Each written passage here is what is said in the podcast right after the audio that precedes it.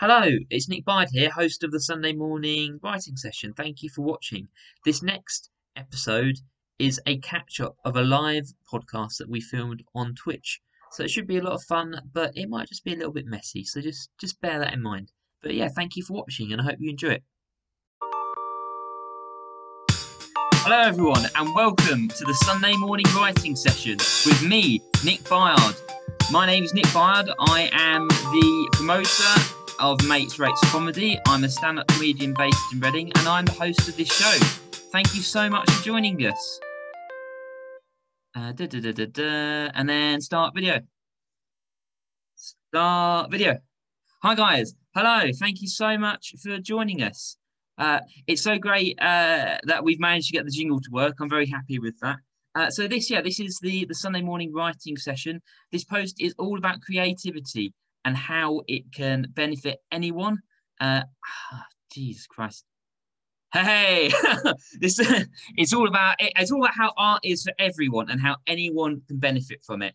Uh, and and yeah, the motto of the show is pod, the, podcast tells you to do art badly, and uh, and apparently podcast production shoddily as well. Uh, yeah, I think I think basically the, the, the reason d'etre of this show is that uh, you know when you're young uh, you are creative. You know, you you enjoy it. I remember when I was young, scribbling, drawing was a big part of my life. And then when you get older, you you you tend to lose it. You tend to get sucked up into a career. I think what is quite prevalent is this idea that you know if you're going to do art, you have to make money off it, or you have to be really good at out of it. And what what we're trying to do with this podcast is try and show that actually art is for everyone, and anyone can benefit from it. And you know, it it's great if you can do it well and if you can make money off it and make your life off it.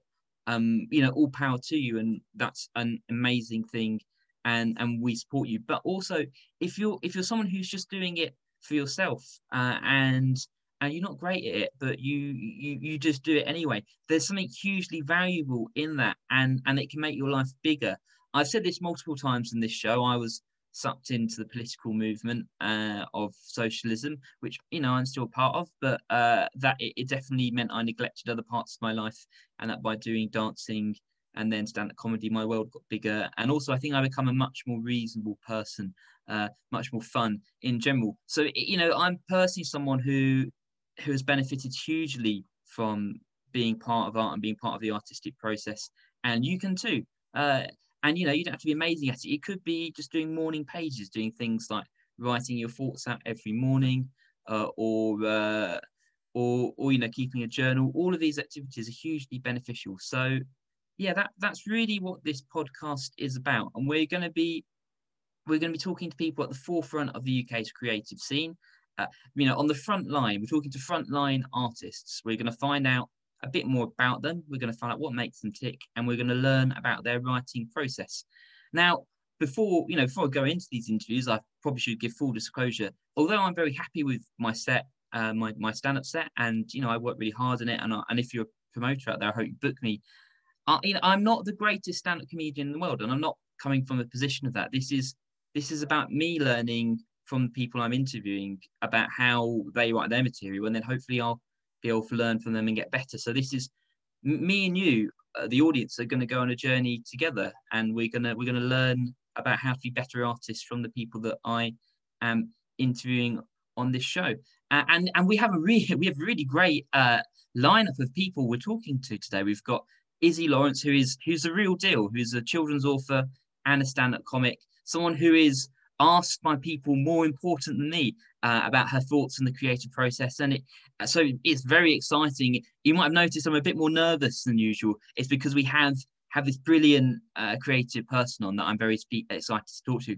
And we have the incredible Liz Guterbock on later, who is a stand-up comic who I really like and a very reliable stand-up comic as well. She she did uh, she um she emceed Mates Rates Comedy and did an incredibly good job uh, like and it was very well organized as well. So if you, again, if you're a promoter out there, Liz is not only a great comic, but also also someone who does the the admin and shows up on time and does all that sort of stuff, which is hugely important. But before we talk to these hugely uh, creative and exciting people, this is my show, and we have the part where I'm going to tell you about what's going on in my life because you know that's that's how these podcasts work. Uh, if you're not watching this live, though, you you can just skip this. I won't hold it against you. I, I'm sure I'm sure people do, but you can also get something from it. Anyway, so what's going on in my life? Well, I'll tell you what's going on. I I gave blood on Monday, which which was great. I, I love giving blood. Uh, that makes me sound like a pretentious idiot, but uh, no, it's good. It's it's it's basically free karma. That's how I see it. You you and it's mean at the moment it's just nice to leave the house, uh, and yeah, you you show up and uh, the people are all very professional. It's quite nice interacting with strangers because it's like, oh, I, am making these. I am funny. It's like you know because it's quite hard to realize when you're when you're just in your house all the time uh, making these jokes to yourself. You, you can kind of forget uh, that you're funny, but then when you're talking to people uh, and you know making little jokes and making them laugh, it's it's nice. There's a good feeling in making strangers' life laugh in daily conversation. So that was nice, uh, going and, and giving blood and uh, interacting with people, and also just being around good people who want to help the world. And uh, there were no complications.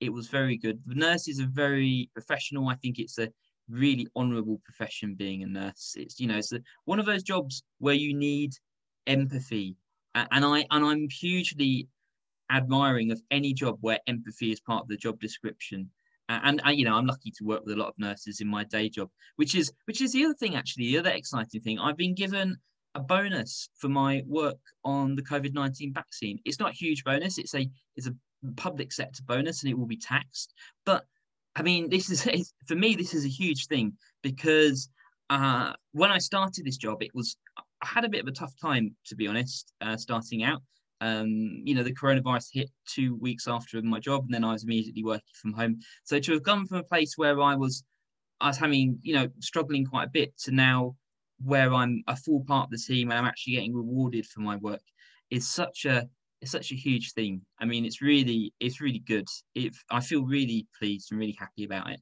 And but one of the things I found is that if you're a single person, people don't really talk about this. But if you're single and you live away from your family, um, it, it is quite hard to celebrate things because it's not like I mean you can hang out with your I mean you can't hang out with your friends now, but it's not like uh, it's, there's no one really there who can just you know tap you on the shoulder and be like, "Good job, Nick, you, you done good." And it, it's kind of I don't know. It's kind of sad not having that. Uh, like I remember, I remember did a, an improv show a couple of uh, in the before times, and and you know I, I didn't tell anyone to go to it because uh, I still have this stand up kind of slight dismissive attitude of improv, even though it's been a huge good part of my life. And I didn't tell anyone to go. And it was a it was a kind of a it was a thing where you the audience votes each time and who's the funniest, and it eventually gets narrowed down to one person. And I won that improv competition. Um, and it was great. It was really good, but there was just no one there um, to celebrate with because I didn't tell my family to come and they live far away and uh, I hadn't. I mean, I, actually, I'll tell you who did come out for me. Mango Stone, Marley, Marnie Slade, a great stand-up comic in Reading. So I say I had no one to celebrate with. I had the incredibly supporting Marnie uh, come and watch me. So actually, I don't know. Maybe I shouldn't be so sad about myself because I've got I've got a lovely group of um, of old lesbian women who are who are happy to support me, which which really I mean is is is good. I mean, I think everyone wants a bunch of old lesbian women to have their back I, I think that is the best thing in the world. So actually, no, I should be happy. I've just realised that just now, and I feel good about myself. Uh, what else is new? Okay, let's let's try and finish this on something positive. Oh yeah, I'll tell you what is. Uh, I went to the park yesterday, and it was uh, it was one of the most heartwarming things. So I have not left the house much because of my job and because of just you know I don't naturally leave the house if I don't have a reason. Unfortunately, I'm not particularly motivated to do physical exercise. So so um you know this lockdown obviously has been great for that. But I went to the park yesterday and there were a group of people who were sat in the park and they were playing instruments and they were singing. And I just sat near them, not not too close because I didn't want to be creepy, and just sat and wrote wrote my notepad and listened to them sing. And it was really nice just these people making music and as I walked by, I just caught one of their eye and they waved at me and I mouthed thank you at them and they smiled. And it was a really nice human interaction. And it really gives me faith that when this is over, I, I really think we are going to be a bit kinder and gentler to each other. I think the world is going to be a, I mean, there's going to be lots of problems. I know it's if you're if you're not a middle class office worker, you're going to have really tough times, and they're going to be tough for a long time. And I'm in a very privileged position, but I also think I think we're learning to be less judgmental of how people look, and that we are um, we we know we've all been through something together, and and it might it might only last a couple of months. It might it might last a generation, but I think there's to I think I think the world's to be warmer and more gentle. And on that on that pretentious and uh, um, self-indulgent note, um, we I'm going to introduce my co-host for the show. So he's a good friend of mine. He is the MC of Mates Rates Comedy. He's my business partner, and he's just a funny. He's a funny man. Uh, can yeah, Carl, are you are you there? And I want to say that I am I am uh, a friend of yours, but I'm not one of your old lesbian friends. No, unfortunately not. How are you doing, mate? I wish I was. I wish I was. Yeah, I know. You'd have probably be praised in the section of this podcast a bit know, more. Right? How are yeah, you doing, good, mate? Man. I'm good. I'm good. You know. And uh, yeah, what any any anecdotes from the week? any anecdotes from the week? it's been a slow one. It's been a slow one. I, all right, I, I, I did. I'm thinking about making this maybe into a bit, so we'll just jump right into this quick. Yeah. I was um me and my girlfriend, uh, we don't live together, and obviously trying to do one of these lockdown relationships can be quite difficult. Um, so we found ourselves eating pizza in a car park the other day. A lot of meetings outside, eating junk food outside. Yeah, it's a, it's a weird thing, and, and, we're doing this right. And uh, yeah, we sort of both of us have um, eat, hadn't eaten poor food in quite a while, so we sort of picked up this pizza, a little bit like a you know, like a bit like a junkie score, and it was like, oh, take it, take it to a car park. We're eating this pizza and we didn't realize that the car park was actually next to a playgroup. Ah. So we're eating this pizza, and then I've just look, looked up, and there's a bunch of like three year olds just sort of watching us eat pizza. I don't know. Have you ever felt judged by toddlers before, Nick? Oh yeah, all the time. Yeah. so I feel like they're judging me on what I'm wearing. Uh, I I try and just avoid toddlers because I think they're quite mean. Sorry, yeah. So I'm, I I them looking at they're looking at us, sort of going, look, they're eating pizza in a car park. I'm yeah, like, I hope that isn't me. yeah, it, it, was almost like the, you know. The, then the nursery nurse sort of went and like closed the curtains, like, oh, you want, want to be like that, children? Yeah, stop, stop, stop, uh, stop staring yeah. at the degenerate yeah, children. Like a mouthful of pepperoni, like, you know what I mean? Feeling ashamed. Yeah, this that was your treat for the week, Carl, and it was ruined by a bunch of fucking toddlers.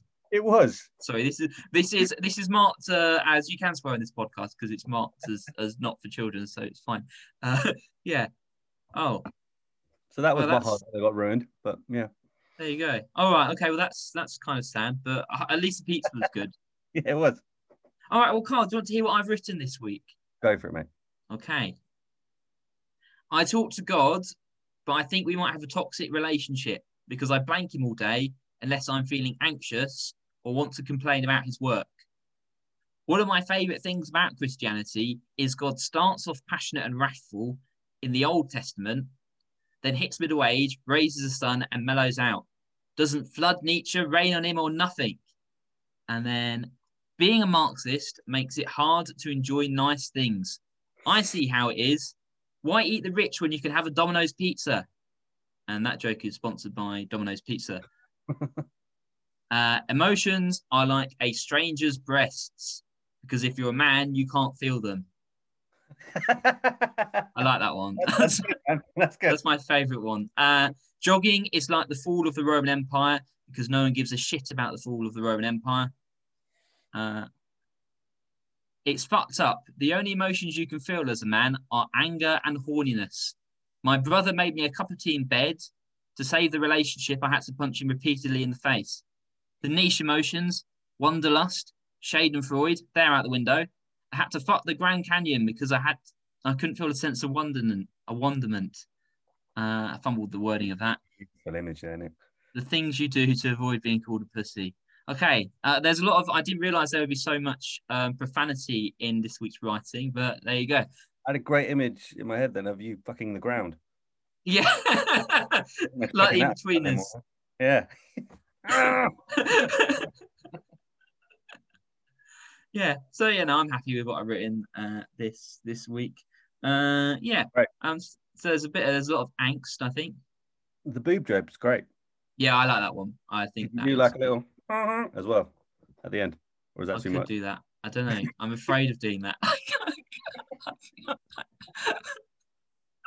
You do things that you're afraid of, Nick. I went. I, I, I went into my shell at the mere thought of uh of of that. Be brave. Be strong. Yeah, I'm just. I just need to grope my emotions. That's what I'm saying. Yeah, that's what we're saying. I need to cope my emotions. hey, I think we just come up with the topper for that. All right, there you go. You can have that. Yeah, I don't need to write it down because it's recorded. All right, well, let's see. Has anyone written anything in the comments? Uh, you also paid 50 quid for shaving of the Parmesan. Uh, I thought that would have made more funny in. Oh, oh, he's talking about you, Carl, and your cheese and your um, your pizza. Uh, morning from Graham, by the way. Hi, Graham. Uh, morning all, and then too much. Oh, He said too much. Graham thinks groping our emotions is too much. Ah, Graham would think that he's not in touch with his emotions. this is the kind of relationship we have with our audience that uh, that you will happily make a comment and then we will will will use our knowledge to get you. Yeah. And, and Yeah. our, our audience um, thinks that we're sharing too much, which is not the normal dynamic, is it? no. yeah. Yeah, it is. It is funny. I like how we've managed to make this podcast, but keep in the dynamic of being heckled by members of the public. Yeah, hundred percent. Because that's what that's what Joe Rogan doesn't have, does he? He, He doesn't get heckled by people as he makes it. No, well, maybe it's because I would imagine their comment section would be a bit unmanage- unmanageable, whereas ours might be, you know, not to downplay it, but a little bit more manageable. Can't- No, it's because it's because Joe Rogan is afraid, and we are real men who are willing to deal with uh, with heckles in the comic. Oh, and then Graham said, "Oh no, not the boot honk, the emotion honk."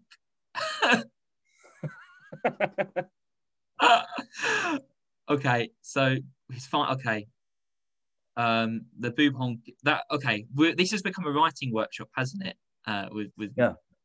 with yeah about this specific joke. Uh, okay, well look, there's lots of stuff for me to use in in my writing, but anyway. Let's not talk about my material anymore because we've got some really fantastic guests that are going to be on the podcast. So our first guest, she's a a, a comedian. A comedian a-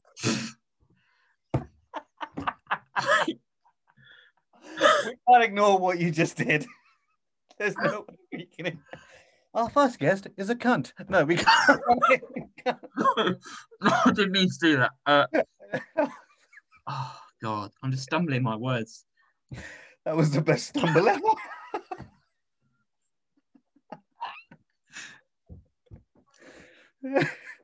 That's the next clip we're using to advertise this No, show.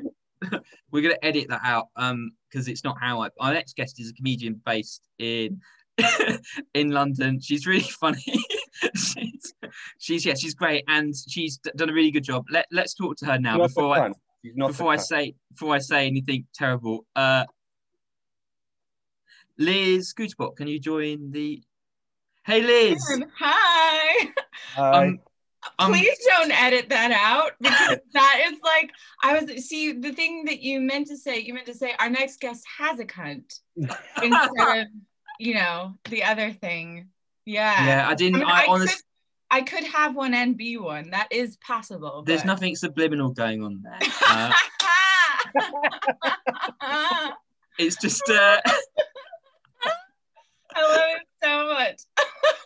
uh, okay, can we just edit? Can we just pretend that didn't happen? Let, No, let's do. no, Dude, no, you gave not. me my first, you know, my opening line. I this is the thing. You said it was a writer's workshop. The workshop is happening right Yay! now. uh, right. Okay, we have fun. Uh, so Liz, um, thank you so much. it's okay. thank you so much. Yeah. Thank you so much for joining the podcast, uh, and I'm sorry for calling you um, a cunt. Uh, that was uh, that was um you now obviously you're you're a really great stand up and a really great sketch writer as well. Can, but is that, is that? Can you tell me a bit about how you define yourself as an artist? Is it is it those two things mainly, or have or you know, and maybe tell me a bit about yourself? Yeah, sure. Um, uh, thank you so much for having me, Nick. Also, uh, I, I heard at the top you said that I'm great at admin, and I love praise, and I am great at admin. So maybe I would describe myself as um, a yeah, an admin comedian. No, I wouldn't. I would say I would say, uh, yeah, I'm a so I'm a stand-up comedian. I'm a um, I'm an improviser, so I do oh. comedy improv. Uh, I'm part of uh, a few teams at the Free Association in London. So I've been doing improv for a while, um, which is why I could make a funny joke about being a cunt. Um, and let's see what I know. I keep bringing it up. I'm gonna make Nick blush the whole time. He's gonna be the color of my backdrop. I'm so sorry, but yeah. So um, stand-up comic, um, improviser, uh, writer, and um, you know, I I am an actress. I have done some acting, but I would say uh. the the main activities that you know. Oh, I'm also and I'm a voiceover artist as well. So that's awesome. Okay, so yeah. we've got oh, I can't wait to hear all the stuff then about of your process. But I mean, yeah. before we get into that, I mean, how how are you coping with lockdown uh, and the situation of the world we're in at the moment? Yeah, I mean, I would say it's been real d- day day by day. Um, I think at first, like in first lockdown, I couldn't do anything creative. I just had to kind of get on with the the daily you know washing myself. I needed to make sure that i was like doing the basic doing the basics you know? It was really hard and i i couldn't face it. Also i think there was a little bit i don't know how you guys felt but there was a sense of kind of mourning of uh like we were in mourning for a live performance just completely going away. That was really really tough. Yeah. We had um, to mourn. You i completely agree with you. I had yeah. to, you have to grieve for our old life and what we had lost. Yeah. Uh, because actually one of the part of their identity, doesn't it? Oh, it's absolutely that, Carl. Yeah. Like, it, taken away, yeah. and you're like, oh, I'm just a bloke, or yeah, or I'm just a cunt. You know, just, like it becomes yeah. really becomes really hard to deal with when you're sitting in your room by yourself. You're like, well, even an least... artistic cunt. Just, just. Yeah, at least Nick, at least Nick Byard likes me. Oh no. Yeah. Oh no, no, he doesn't. And the least I could do is bathe. You know, for I don't know, but yeah, it's it's been really up and down. I would say. I and I think that probably everybody would say that. You know, I'm very lucky. I, I think it's been without sounding too um i don't mean to sound yeah it's kind of been like counting my blessings and trying to look around for the things that are good have been the thing that have that that's kept me going. I think in between lockdown one and two i was able to do some live performances which was really great. I was in some shows at the free association uh, they had a residency at battersea arts center and that was really great. And then i did some gigs at jericho comedy in oxford. Uh but again you know it was people in masks or drive-in gigs and I, I think one thing I was afraid of in lockdown was that I would just not want to perform or that I wouldn't miss comedy. And I think there came a point when I was really excited. I was like, oh, I do miss it. Oh, I do love it. Yeah. Oh, yeah. You know, I don't know if you guys had that. I have all. to, yeah, no, it's a similar thing where, um, I mean, it's incredible what you're grateful for. Me, me and Cole did a, a gig at the Butler, which is just a, a pub, a bit of a not a rough pub, but it's a pub next to a motorway in Reading, and they have a they have a weekly um, open mic night that they were doing outside next to the motorway, and I tell you what, normally in the pre-lockdown times, I would be I'd maybe do that if I was desperate to get stage time, but I mean, yeah. oh, this is a bit rubbish. But I did it, and it was really good, and I felt so grateful for this gig where yeah. we were being heckled by emergency services vehicles. And... in the before time, you would have gone, I'm not doing that. You know, I've got to go to the probably. Yeah, yeah, yeah. This opportunity came up, and it's like, you perform outside. And it, literally, as I was performing, right, I hadn't performed in what nearly six months. So you're nervous. You're real, real nervous again. Yeah.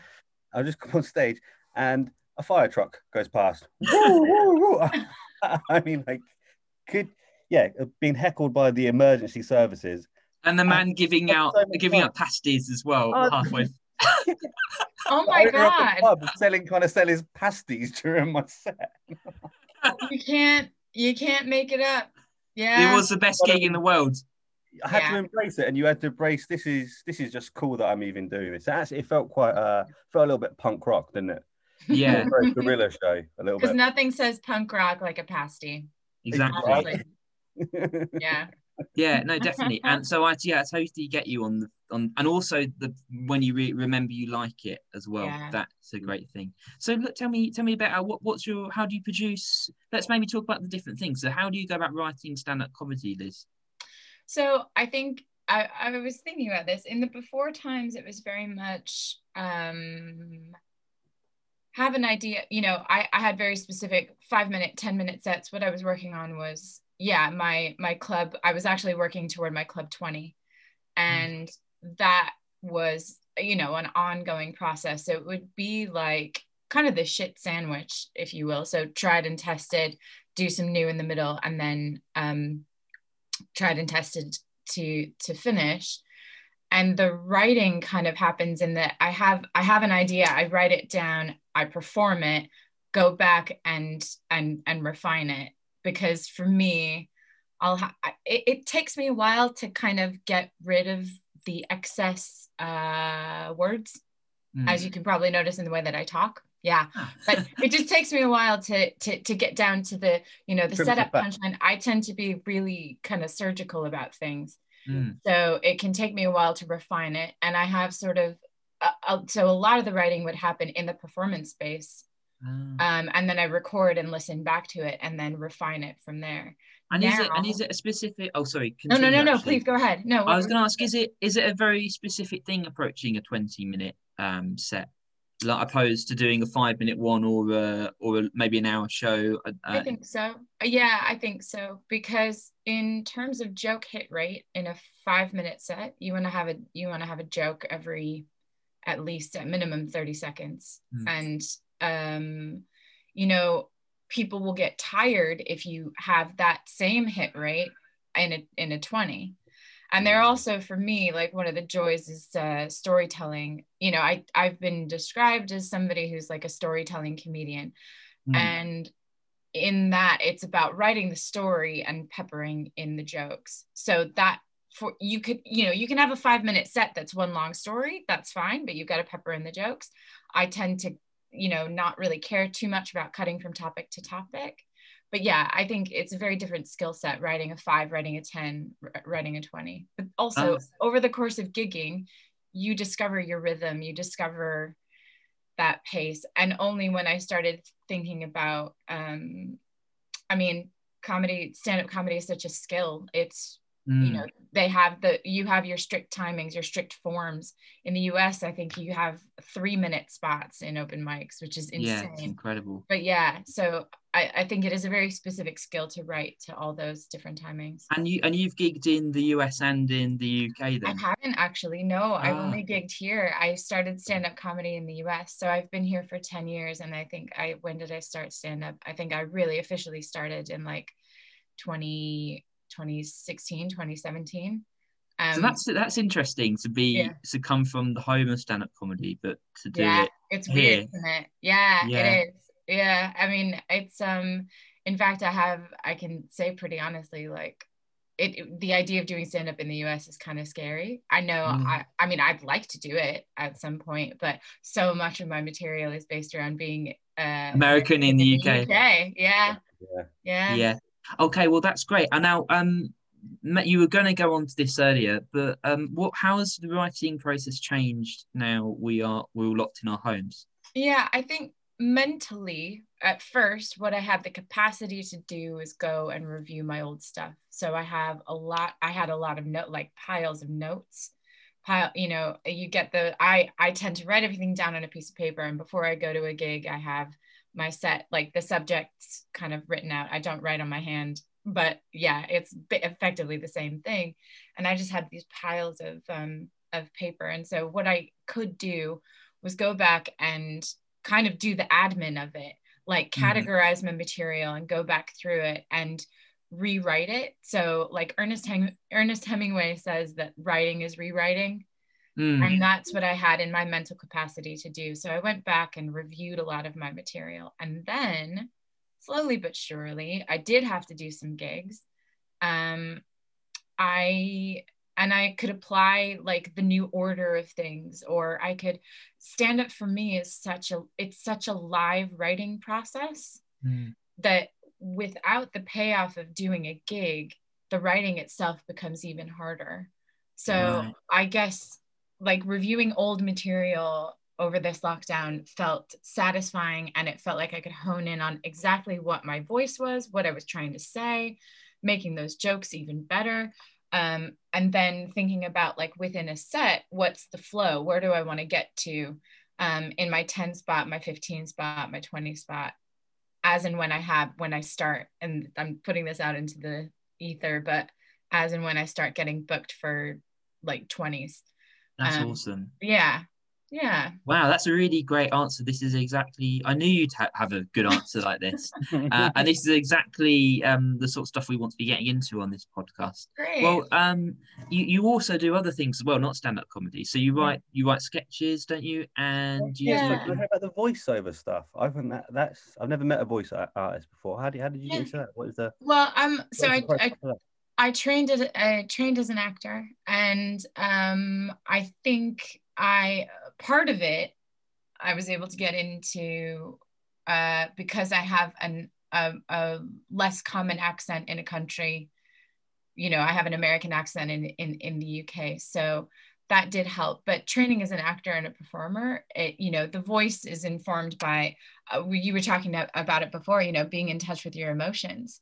Hmm. So, you know, as a man, you could decide just to fuck the ground, or you could get in touch with, you know, get in touch with your emotions. And, you know, but voiceover is, it's so much about like playing the characters and acting and, and uh, emoting. So that's really, that's how I got into it. But it was, it was similar to stand up comedy. It was a long process. I had to figure out what my, what my voice was, my, my, the voice that I get booked on uh, for commercials and for various things is very close to this voice right now. It's very neutral, it's sort of informative and cheerful and bright. Like, I'm going to tell you what to do, but you're not going to feel like an idiot, you know, like that kind of. you're a complete dumbass, but that's okay. I have the answer. like that it's it's that voice but it is in the same way that we're trying to find our comedy voice i had to figure out what my what my voiceover voices were and get that on a on a reel to then send to either clients on something like mandy.com or you know they'll have advertisements for voiceover and their voiceover websites where you can just apply for jobs. But yeah it was a long process. I didn't get an agent until probably two or- three years into having made a really solid voice reel that showed you know what i could do. And it's again it's the same thing as like honing a five minute set or honing a 10 just figuring out like what's my voice? What am i selling? What's my point of view? That kind of stuff.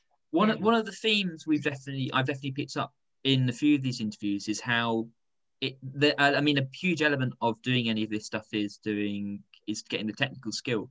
Yeah. But it's but it's also a level of self discovery as well which yeah which I find really interesting. And I think Yeah. is uh, you know it shows a really good benefit of getting involved in art and how anyone can benefit from it. But anyway let's um uh, you know let's hear uh, oh bloody hell. Uh, I'm stuttering my words today. Don't worry about it. You're all good man. It's fine. Liz, um, what what have you got not to call going on? Is there anything? Sorry. what would you say carl You're just trying not to call you a cunt again. I know. It's Okay, so, he's trying to hold back. It's so. I've, Nick. I've never called anyone that before, so I don't know why it's just come out of my mouth today. Uh, Well, in front is, of like, people on the it's- internet. It's this sounds so funny, but it's like anything like that is actually a gift. Like, but it's. I mean, it made the whole time. It's like it's it's funny, and that Okay. shit like that happen will happen on stage, and you Right. just use it. You just go with it. It's funny. so anyway, Liz, Liz, um, we can't let you go without you telling us where we can find you, what Oh. projects you've got going on. So Sure. what what have you what have you got? What, what where can we follow you? Where can we learn more about Um, right. So my uh my Instagram, my Twitter is uh Liz Guterbock. Very easy, very straightforward. Um, and yes, so on, I'm doing, I, I run workshops with uh, Angel Comedy and, and the Angel Comedy Writing Gyms. I'm not sure if anybody, if you guys are aware of those, but I they have, yeah, but they have lots of great um, stand-ups running workshops, and I run, I'm running one on the 26th of March, um, and then I, I'll basically they get lots of stand-ups to do them, and then you can drop in, and I think they're on Thursday, Friday, Saturday, Sunday. Hmm. So, but mine is happening on the 26th of March. Um, I'm going to be doing an Instagram show with the Free Association on the 9th of March.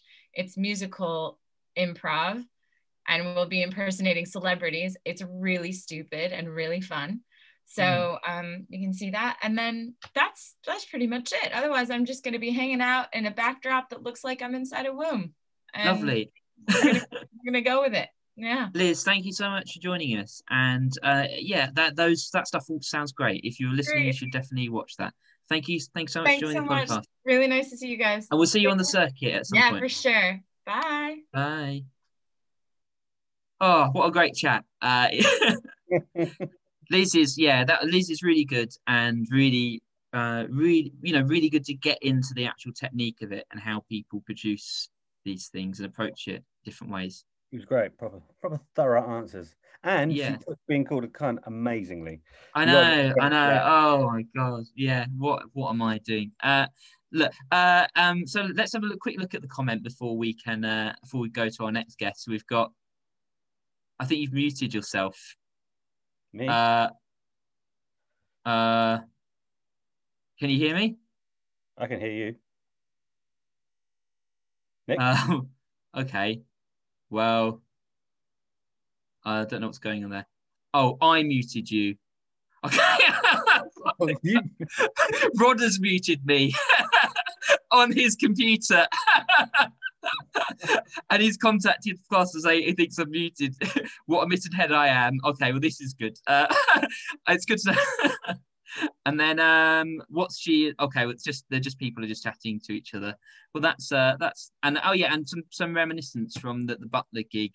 And uh, and Iszi confirming that uh the butler is indeed a rough pub but uh but a nice pub. And we'll actually we've actually got the person who runs the open mic there coming on uh coming on later in the year. So yeah. So anyway anyway enough of the comments we've got a we've got a brilliant we've got a real treat for you today we've got uh she's she's a great stand-up comic and she has also written uh, an amazing book called the unstoppable Letty Pegg which is about uh, the suffragettes doing jiu-jitsu uh, which is i think i think it's an incredible book um and it has um it's actually very Great nuanced premise. sorry it's a great premise.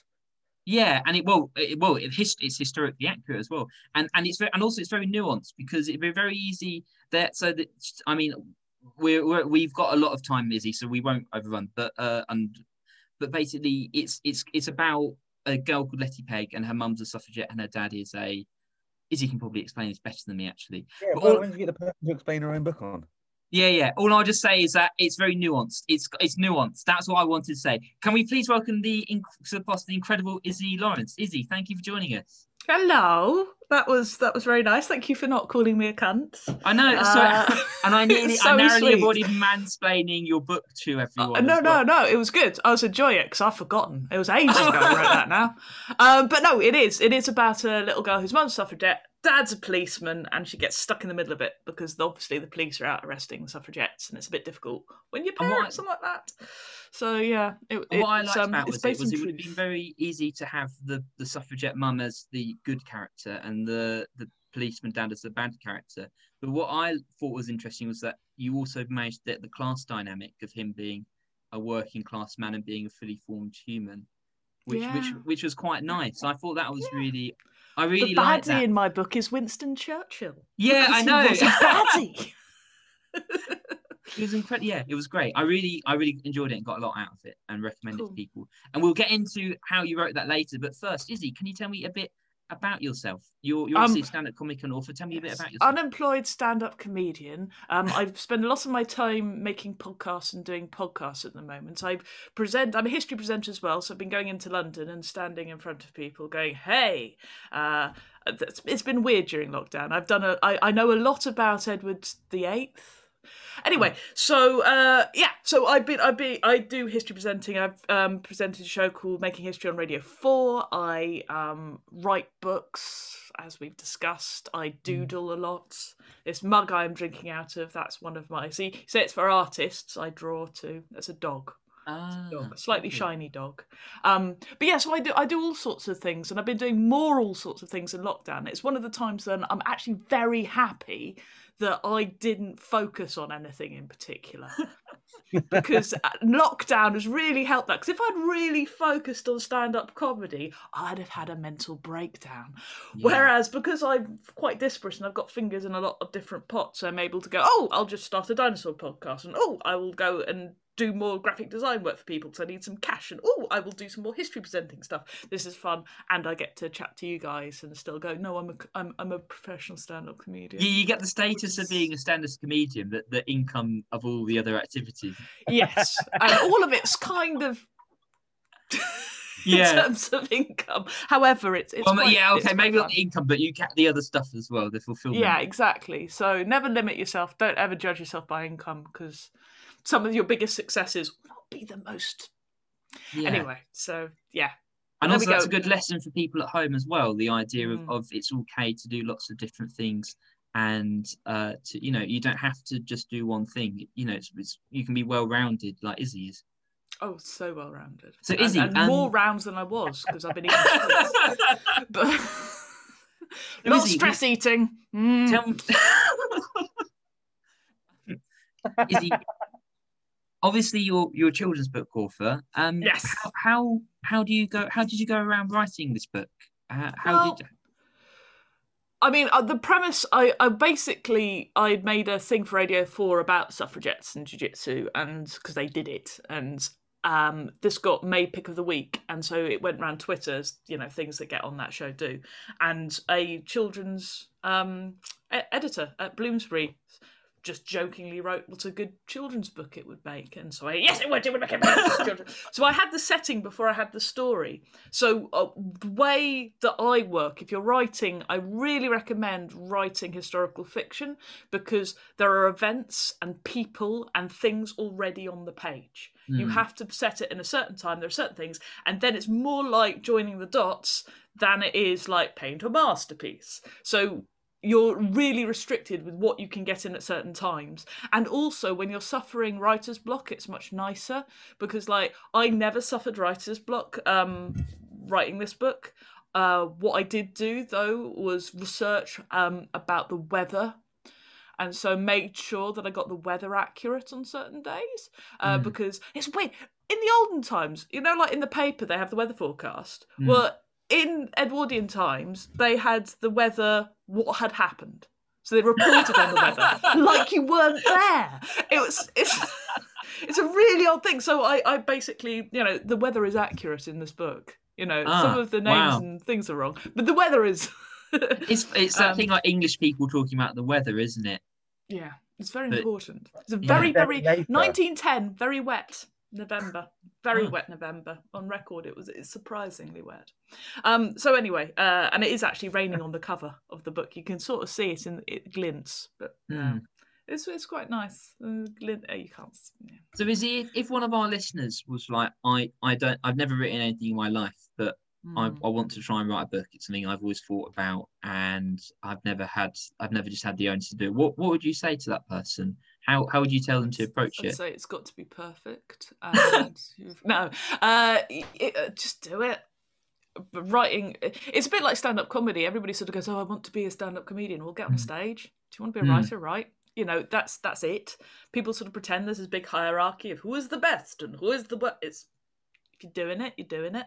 Um, so I would suggest just doing it. I write in a very different way to some people. Um, Mm. Some people tend to sort of sit down. They start at the beginning and they write Hmm. they get to the end. I don't do that. I stare out the window and go, okay, so where's the conflict? Who are the main protagonists? What would happen? How can I stop that happening to make them change? And how? So I really think of it like I, I, I draw the Lego before I put the Lego together, as it were. So I make the little Lego book about how I'm going to do it, and then I then all I'm doing when I'm writing is just filling in the blanks. And so you do to, the you structure know, first, and then you're You're writing Yeah, to make the structure happen. Otherwise, I get lost. And also with historical fiction, you will go, "Oh, I can't fit that in because that's got to happen on that day." And if that Mm. doesn't happen on that day, I have to change history, and I'm not allowed to do that. So I've been spending lockdown writing a second novel, which Ah. will be out in autumn, called um. Oh, hang on! You, this is this. I think this is an exclusive, Nick. I think wow, the title of this book is an exclusive to this show. wow, that's incredible. yeah, there we go. Like, so it's called Billy Swift Takes Flight, uh, Wow. which was the once again this is the publishers doing it. So I wanted to call it The Spy, the Spitfire, and a Chicken Called Susan. Hmm. However, uh, this is called Billy Swift Takes Flight. It takes obviously Second World War, and um, that will be out in autumn. And I've been pulling my hair out over that over lockdown, so that's been my little. So what, uh, what's that about, and how and how are you approaching that? Uh, and how is how is it different through lockdown as well? Uh, I know that's a lot of things. much easier during lockdown because there's a lot of time to sit and you don't have to travel to gigs and take your laptop with you and hope that you've got a bit of time in a cafe to write a few words.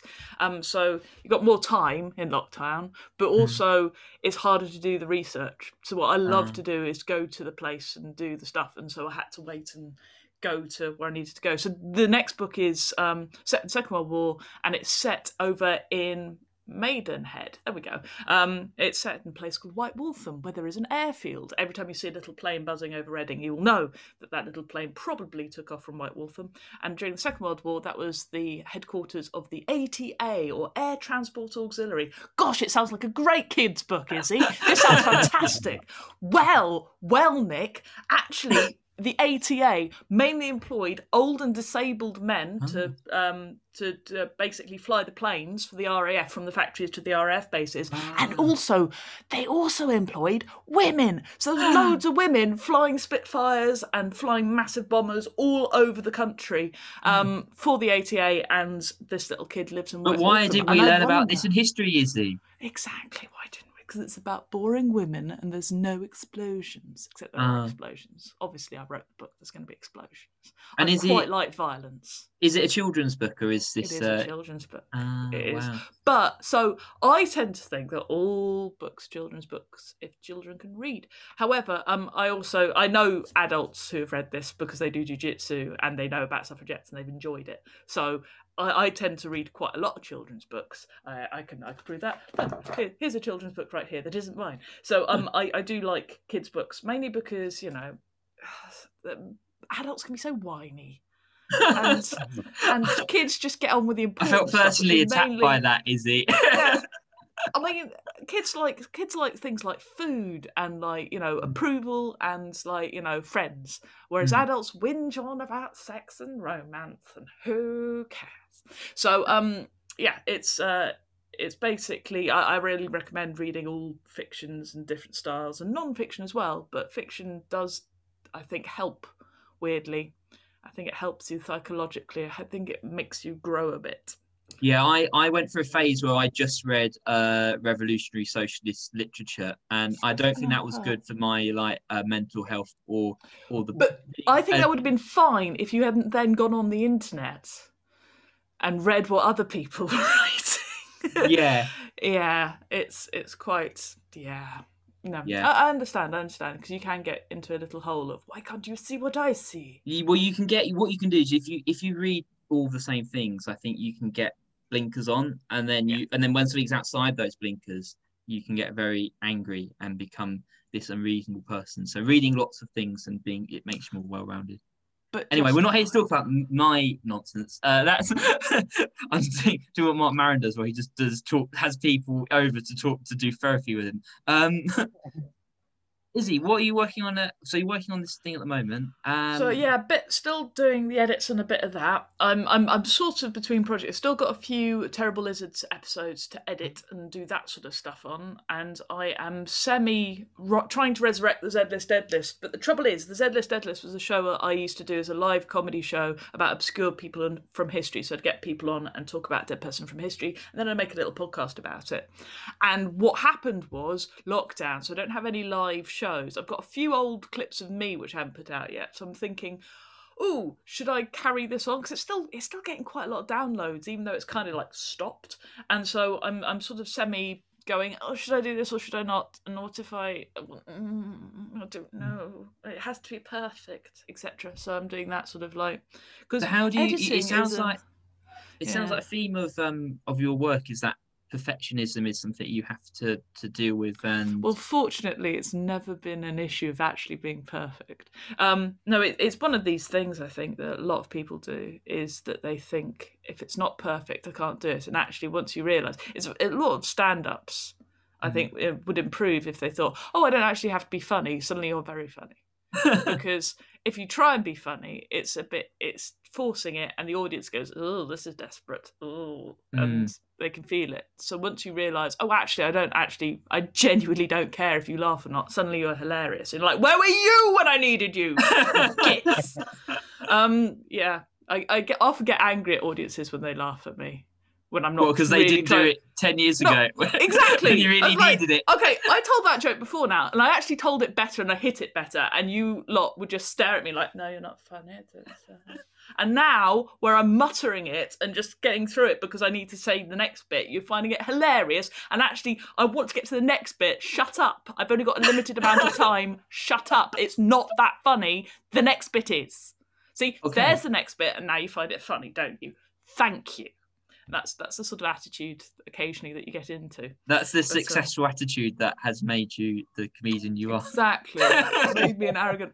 I, I, but the, the trouble is, though, that when they don't laugh at you, occasionally I'm just like, I agree. I really agree. I don't want to be here either. You don't want me here. And it, it's like awful. when the audience becomes the voice inside your head that's not good Well, it, it's kind of like it's not even like it's my fault or their fault. Like I had to, like I've had to do like 15 minutes before Stewart Lee in front of a Stewart Lee Ah. crowd. Mm. And can you imagine just having to imagine you're there to see Stewart Lee? Mm. Like, and I'm just, and then I'm here just go, I'm so sorry. Right, he's not going to come out until I've said stuff.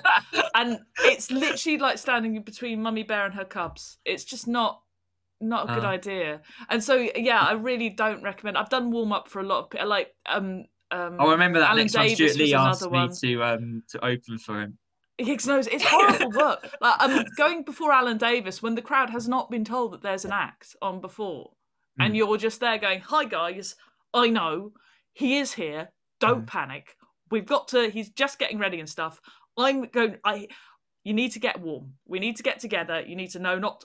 I need to give you all the rules, and I'm also going to tell you a few dick jokes because that'll help. I promise. Mm. And you have to just be honest and just go, "This is not about me," um, which is always a shame. Mhm.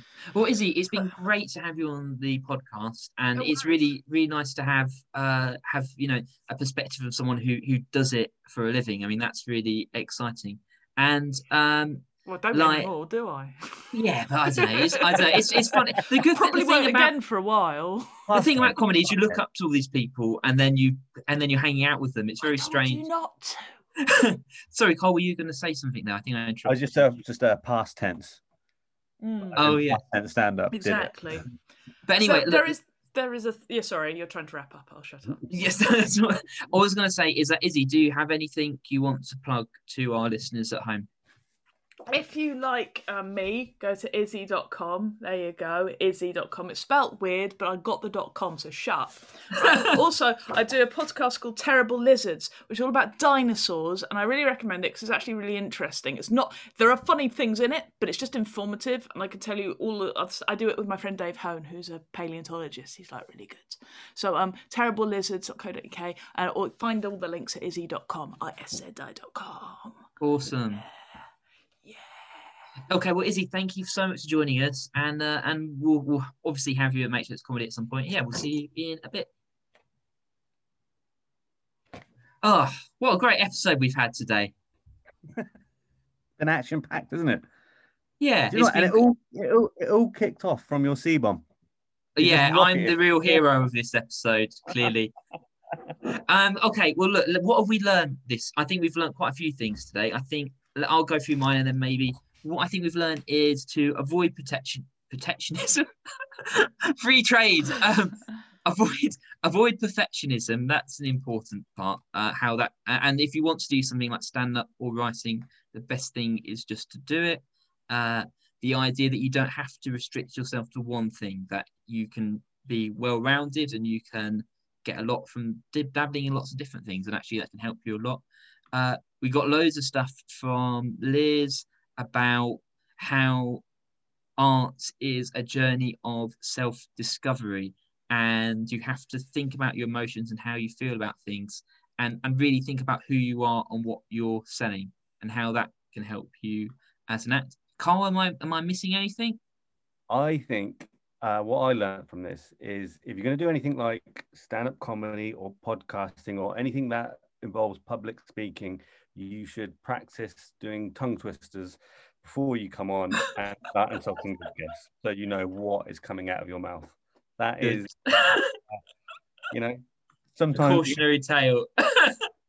sometimes we have to fail at things to learn things. All right. Okay. Well, look, uh, guys. Um, thank you so much for watching the podcast. Uh, we are uh, every Sunday at 11 a.m. If you enjoyed the podcast, please do write us a nice review on Facebook. We're getting lots of really good feedback from people, which is lovely. But if you get a chance, yeah, give us a review or help people find us. Uh, Carl, you you've got your podcast uh, this week. This playlist.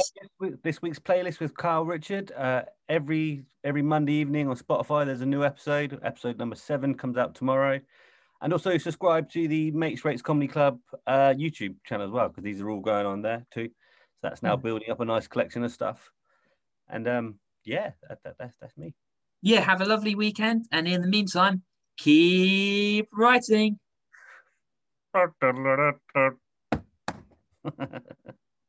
Oh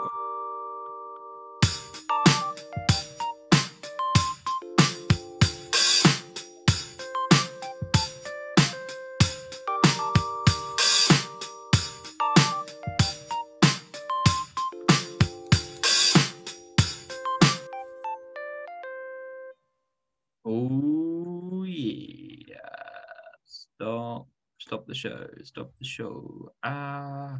Uh, uh...